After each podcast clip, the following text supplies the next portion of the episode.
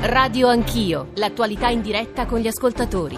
Chiedevo se era possibile che i vostri ospiti o lei, conduttore, spiegaste dove eh, Draghi prenda questi 20 miliardi da spendere ogni mese.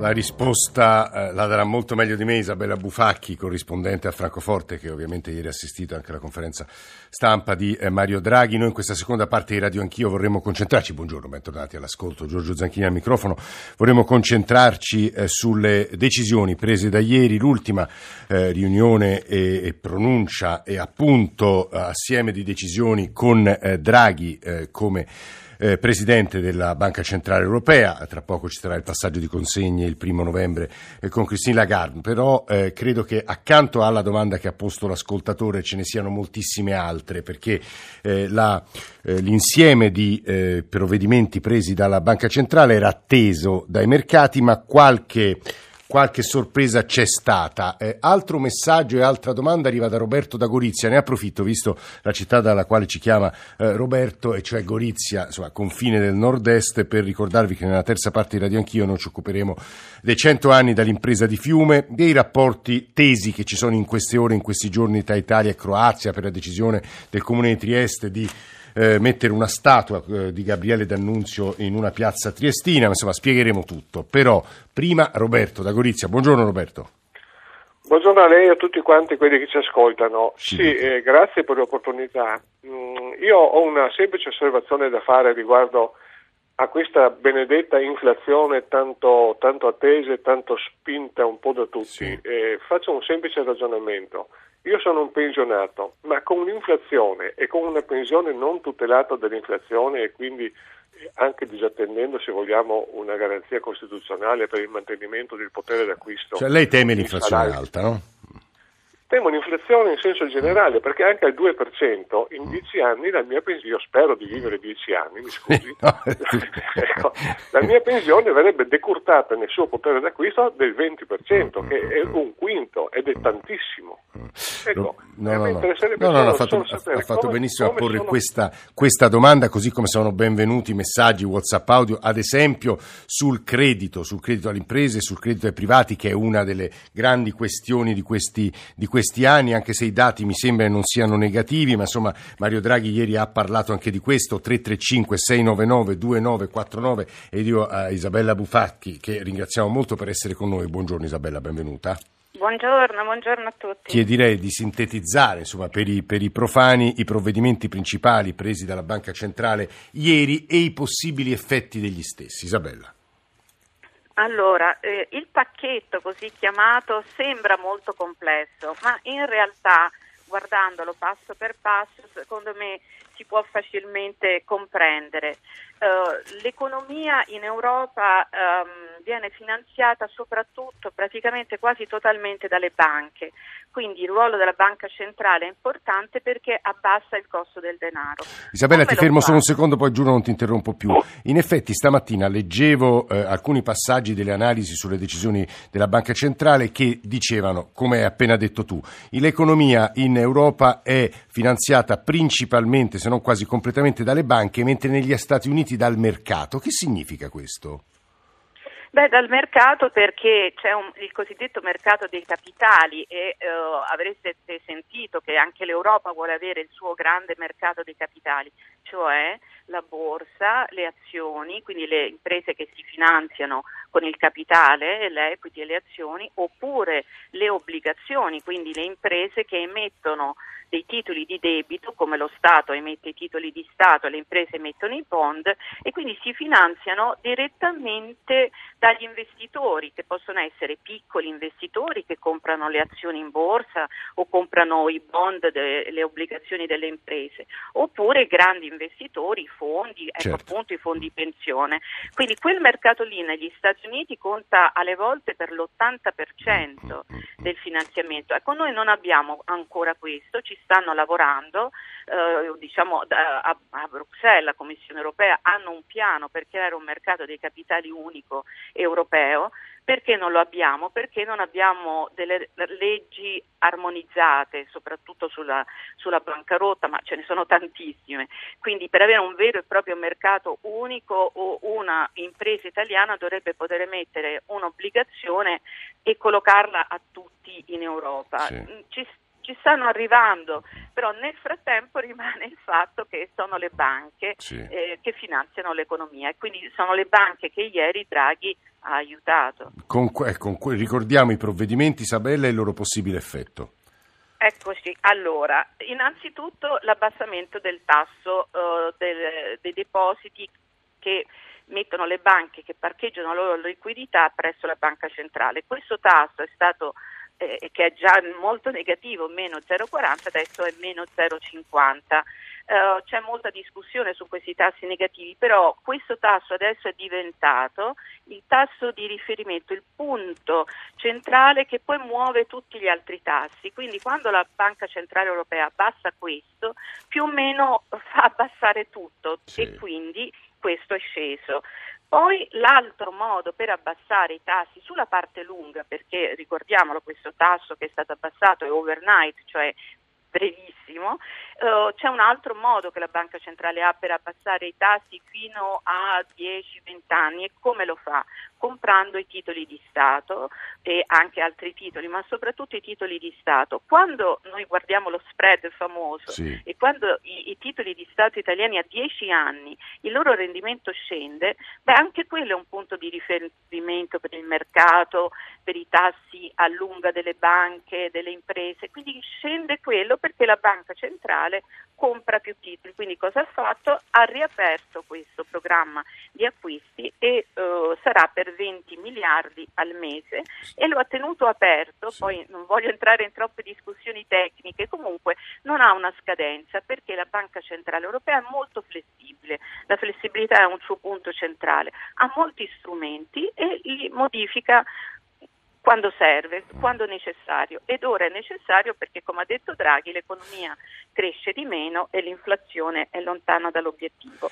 Finisco con il pacchetto velocemente, sì. importante anche la modifica delle indicazioni prospettiche che hanno questo nome inglese forward guidance, sì. comunque sono importanti perché la Banca Centrale Europea dice al mercato e dice a tutti noi i tassi sono bassi, rimarranno così bassi o anche ancora più bassi fino a che sarà necessario per riportare l'inflazione verso il nostro obiettivo. Quindi l'indicazione è un impegno, la banca centrale sarà qui ad agire sempre per arrivare al nostro impegno. Isabella, due ultime, sì. eh, due Va- ultime proprio vado veloce. Sì. Eh, perché sono importanti per no, le banche. Eh, no, eh, per il finanziamento delle banche eh, abbiamo dei prestiti eh, mirati che eh, iniziano adesso una nuova serie, una terza serie. Ci sono stati dei ritocchi, saranno più generosi e ehm, le, le banche eh, possono utilizzarli fino a tre anni, quindi uh, sono dei prestiti che sono stati allungati. Non c'è più il rischio che le banche trasferiscano il tasso negativo alla uh, clientela perché sì, la banca centrale adesso ha una misura per cui le banche non devono pagare il parcheggio e quindi a loro volta non, non potranno far pagare il parcheggio della liquidità sui al depositi. cliente. Questo è importantissimo. È eh, guarda, sembrano delle cose tecniche, ma credo che Isabella Bufacchi, corrispondente del Sole 24 Ore a Francoforte, l'abbia spiegate con grande eh, chiarezza. Tra l'altro, eh, tra poco sarà con noi il direttore generale dell'ABI, l'Associazione Bancaria Italiana, quindi su quest'ultimo punto potrà aggiungere qualcosa. Mi sembra che nella sua risposta fosse contenuta la risposta alla domanda dell'ascoltatore contenuta nella nostra copertina. Sull'inflazione eh, diremo qualcosa. Mario Draghi è un'osservazione che vorrei girare a Marco Pellegrini e ad Antonio Maria Rinaldi. Ieri tra le tante cose ha detto guardate io gli strumenti li ho messi in campo, agiranno e però gli stati, i governi eh, devono a loro volta contribuire per evitare che ci avvitiamo in una crisi o insomma in una situazione economicamente pericolosa. Cito testuale, in vista eh, dell'indebolimento del quadro economico e Draghi a parlare e della permanenza dei rischi a ribasso, i governi con spazio fiscale dovrebbero agire in modo rapido e efficace. Nei paesi con alto debito pubblico i governi devono perseguire politiche prudenti che creino le condizioni per il funzionamento degli stabilizzatori automatici. Allora la domanda, credo, conseguenziale che vorrei fare a Marco Pellegrini, Movimento 5 Stelle, Commissione Bilancio al Senato, è i, eh, le promesse, gli impegni del governo Conte 2 della maggioranza giallo-rossa puntano molto, se non sbaglio, su eh, manovre espansive, su investimenti pubblici e però Draghi dice attenzione, voi siete molto indebitati, prudenza. Buongiorno Pellegrini. Buongiorno a lei, buongiorno agli ascoltatori. Sì, in effetti è così, eh, Draghi ha sottolineato questi aspetti e devo dire che per quanto riguarda la politica monetaria e lo stimolo monetario sono molto d'accordo eh, con quello che ha affermato, cioè eh, ha, ha, messo a disposizione di tutti, sia dei paesi che hanno un alto debito sia dei paesi invece che non sono in questa situazione, eh, degli strumenti per comunque raffreddare eh, i, i, pericoli di speculazione finanziaria. Su questo siamo d'accordissimo e, e lo ringraziamo. Anche, eh, come giustamente ha detto lei, posto l'attenzione sull'importanza di una politica fiscale, quindi di bilancio che abbia una ricaduta eh, notevole sul, sulle politiche appunto di espansione e di crescita dell'economia. Eh, è vero, ha fatto questo riferimento ai paesi con alto debito come il nostro, eh, però noi dobbiamo dircelo chiaramente, se non vogliamo eh, come dire, essere in situazioni in cui abbiamo variazioni dello 0,2, dello 0,1, il cosiddetto 0, allora dobbiamo prendere delle decisioni probabilmente drastiche. E quindi eh, se vogliamo aggredire il debito pubblico dobbiamo mettere in campo delle politiche che lo possano far scendere e le uniche politiche che lo possono far scendere, ovviamente oltre al controllo della spesa, oltre ad avere uh-huh. una spesa che sia efficace, poi se la vogliamo chiamare in un altro modo la spending review, però insomma sì. il concetto è quello, è che l'economia deve potersi espandere, bisogna fare degli investimenti pubblici in settori strategici, eh, ora va di moda chiamarlo il Green New Deal, il nuovo patto verde. Fuori Benissimo. dal patto di stabilità, come dice stamane nell'intervista a Repubblica il ministro Gualtieri, credo, Pellegrini, eh, questa sia la vostra intenzione. Sì, certamente sì. Il, il ministro credo che abbia rappresentato bene uh, questo, questo, nuovo modo di pensare che c'è in Europa, ma credo che da qualche settimana che se, se ne parli in questo modo. La von der Leyen eh, credo che nella sua lettera di intenti lo abbia ben Fatto capire. Pellegrini, la fermo solo un secondo perché lei ha detto delle cose, a mio avviso, significative che meritano, credo, una replica e anche se può, Antonio Maria Rinaldi, europarlamentare della Lega, economista, componente del gruppo sovranista Identità e Democrazia, anche rispondere agli ascoltatori che dicono non avete risposto all'ascoltatore, al pensionato che eh, aveva paura perché l'inflazione erode la sua pensione e anche un altro che dice ma quando eh, Draghi, qui se vuole risponda lei Rinaldi, Rinaldi, poi se no chiediamo anche a, a Isabella Bufacchi, quando Draghi eh, appunto col quantitative easing eh, eroga 20 miliardi al mese, gli ascoltatori si domandano ma da dove vengono quei 20 miliardi? Buongiorno Rinaldi. Buongiorno, buongiorno a tutti quanti i radioascoltatori. Sì, guardi, io ho ascoltato le osservazioni del pensionato, però vorrei rispondere in questa maniera. Sì.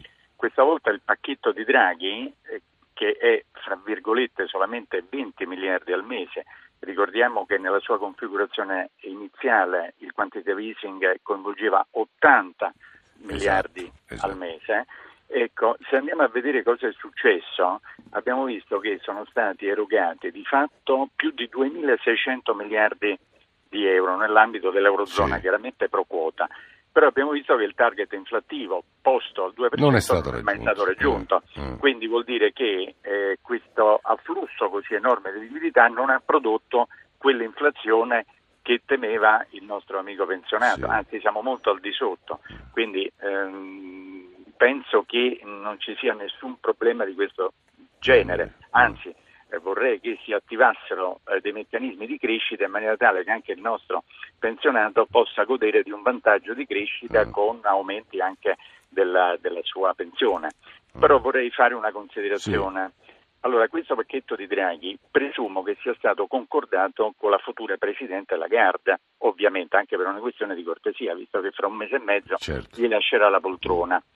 Però è anche vero che abbiamo visto che se c'è questo eccesso di liquidità al punto tale che le banche eh, sono disponibili a lasciare in deposito alla BCE pagando addirittura il 0,50, Sì. va bene, vuol dire che c'è qualche eh, cosa, qualche meccanismo che non funziona nel trasferimento nell'economia reale. Mm, mm, mm. Qual è il problema vero? La BCE eh, sta facendo eh, diciamo delle operazioni interpretando il proprio statuto, anzi Draghi, ma non solo adesso, ma nell'ambito del suo mandato, ha preso degli spazi eh, che la politica della governance europea non dava. Sì, Cioè, sì, sì, visto questo- che esatto, la governance europea non dà certe risposte, Le da- le ha date il regolamento, esatto. esatto, Mm. e ha salvato sicuramente l'euro. Mm. Si dice, eh, perlomeno si legge sui giornali, qualcuno dice ah, un aiuto all'Italia, un regalo all'Italia. Non è assolutamente vero. Draghi si è mosso per salvare l'euro Mm. e l'euro non è soltanto dell'Italia ma altri paesi. Il problema dell'Italia è un altro è che non c'è accesso al credito, cioè tutta questa liquidità purtroppo non viene goduta, tra virgolette, dal sistema. Alla domanda perché lei che risponde, Rinaldi? Per quale motivo? Perché Eh. innanzitutto non è nei compiti della BCE. No, perché compiti- in Italia non c'è, non c'è, l'u- l'ultimo anello non si chiude. Ecco, non si chiude. Prima, prima è stato detto giustamente, eh, dice l'Italia, ma anche tutto il sistema eh, europeo è bancocentrico, cioè Sì, per sì. potersi finanziare bisogna rivolgersi alle banche. Praticamente l'autofinanziamento Sì, sì, in sì, Italia praticamente è ai minimi termini Mm. e l'accesso ai mercati finanziari è minimale. Noi però abbiamo la struttura delle nostre aziende è micro e piccola, Eh. non di multinazionale, quindi debbono per forza rivolgersi alle Eh, banche. certo. Purtroppo c'è una regolamentazione tale che non favorisce l'accesso al credito, anzi è sempre più rigida. Ah, Quindi ah, l'imprenditore, il piccolo imprenditore non ha E, l'accesso e al questo credito. dice Antonio Maria Rinaldi è il vero nodo. Io a questo punto stiamo per dare la parola alla al direttore generale della- dell'ABI. Prima però qualche WhatsApp audio, una domanda secca a Isabella Bufacchi. Ecco WhatsApp audio. Sì, quantitative easing che invece danneggia tutti i risparmiatori. Con l'imposta di bollo di Monti dello 0,20 che viene pagata sul valore corrente dei titoli, chiunque abbia comprato dei titoli di Stato, anche italiani, si troverà a dover pagare non lo 0,20 ma lo 0,25 o lo 0,30 su dei titoli che ormai rendono praticamente nulla. se ha senso che la BCE acquisti i bond che sono già a tasso negativo. Costo del denaro, tasso di interesse negativo fino ad arrivare poi alla- al concetto di proprietà giuridica dell'euro e tutte queste cose qui. Parole e concetti che sento nominare sempre e da sempre, ma dei- del significato dei quali è veramente ignoto a me e credo veramente a tantissimi ascoltatori. Ogni tanto forse sarebbe il caso di fare un ripassino, ma è una richiesta bonaria che faccio che forse esula un po' anche dalla trasmissione di oggi. Draghi con questo ulteriore quantitative easing sta aiutando semplicemente gli stati a vendere i propri titoli di Stato, Italia in primis. In realtà di questa valanga di soldi alle piccole aziende italiane non va nulla. L'economia italiana è basata ancora, grazie a Dio, su 3 milioni e passa di piccole imprese che non hanno accesso al credito. Isabella Bufacchi, 30 secondi se riesci, perché tutti scrivono oggi, no le domande sono troppe, ci torneremo anche nelle nostre trasmissioni economiche, perché tutto è in mano come al solito a Berlino? Puoi rispondere in 30 secondi a questo? Ma a Berlino intendi la Germania? Sì, sì. Beh, eh, la Germania è la locomotiva dell'Europa e quindi la Germania deve crescere eh, più di più e trascinare tutti noi. Sappiamo che la Germania sta eh, probabilmente entrando in recessione Eh. tecnica, eh, eh, abbiamo i dati del Sì, e quindi deve spendere, questo è stato un quindi invito del governatore. spendere Sì, di più. esatto. Però um, sul, sul quantitative easing mi, piacerebbe molto poter rispondere ai tuoi eh, Eh, ai guarda Isabella, se, se avrai la generosità di, di tornare ai nostri microfoni faremo una trasmissione davvero di domande e risposte su questi temi perché sono troppo importanti e riguardano l'economia reale. A proposito di economia reale, reale sulle decisioni di Mario Draghi, della BCE, eh, le- l'Associazione Bancaria Italiana, ma insomma in generale il sistema bancario italiano aveva mostrato preoccupazione alla vigilia, le risposte della banca sono state credo positive in questo senso e anche credo una considerazione sull'accesso al credito da parte di Giovanni Sabatini, direttore generale dell'ABI, credo che sia opportuna in chiusura. Buongiorno dottor Sabatini.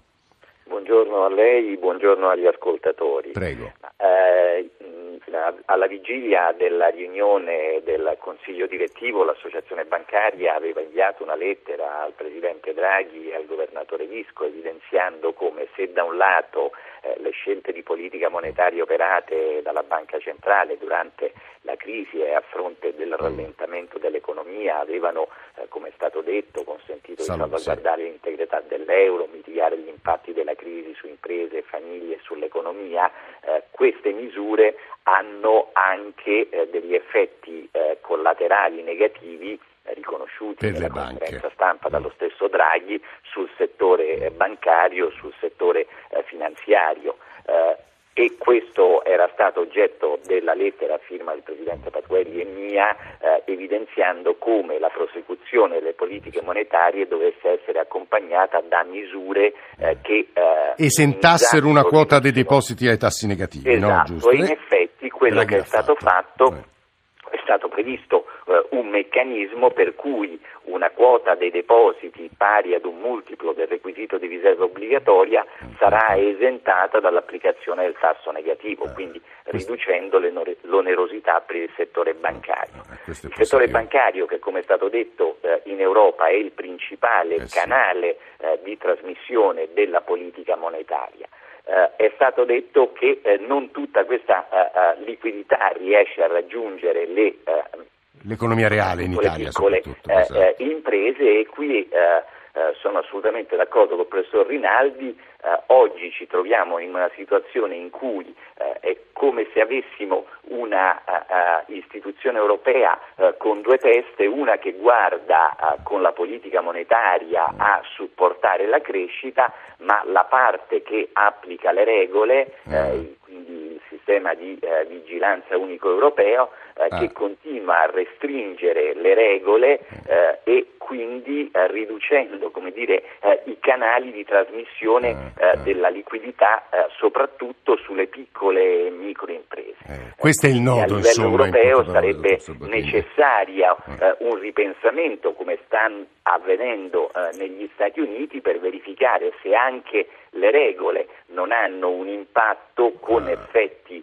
collaterali negativi sulla crescita e quindi sulle imprese e le famiglie. Eh, Giovanni Sabatini ha toccato uno dei punti decisivi, oggetto peraltro di un dibattito anche annoso che insomma, sui, sui, giornali in qualche parte, eh, in qualche modo potete cogliere, eh, anche quest'ultimo intervento meriterebbe ben altri approfondimenti, noi continuiamo a promettere che torneremo su questi temi, ma davvero sono impegni che vorremmo cercare di mantenere. Grazie davvero a tutti coloro che hanno animato questa seconda parte di Radio Anch'io, Giovanni Sabatini da ultimo. Noi diamo la linea al GR1 delle 9 e poi apriamo un ricordo storico, ma che è in realtà, come dicevo poco fa, una coda lunga di attualità strettissima. Fiume, D'Annunzio, Trieste. Ci risentiamo tra dieci minuti.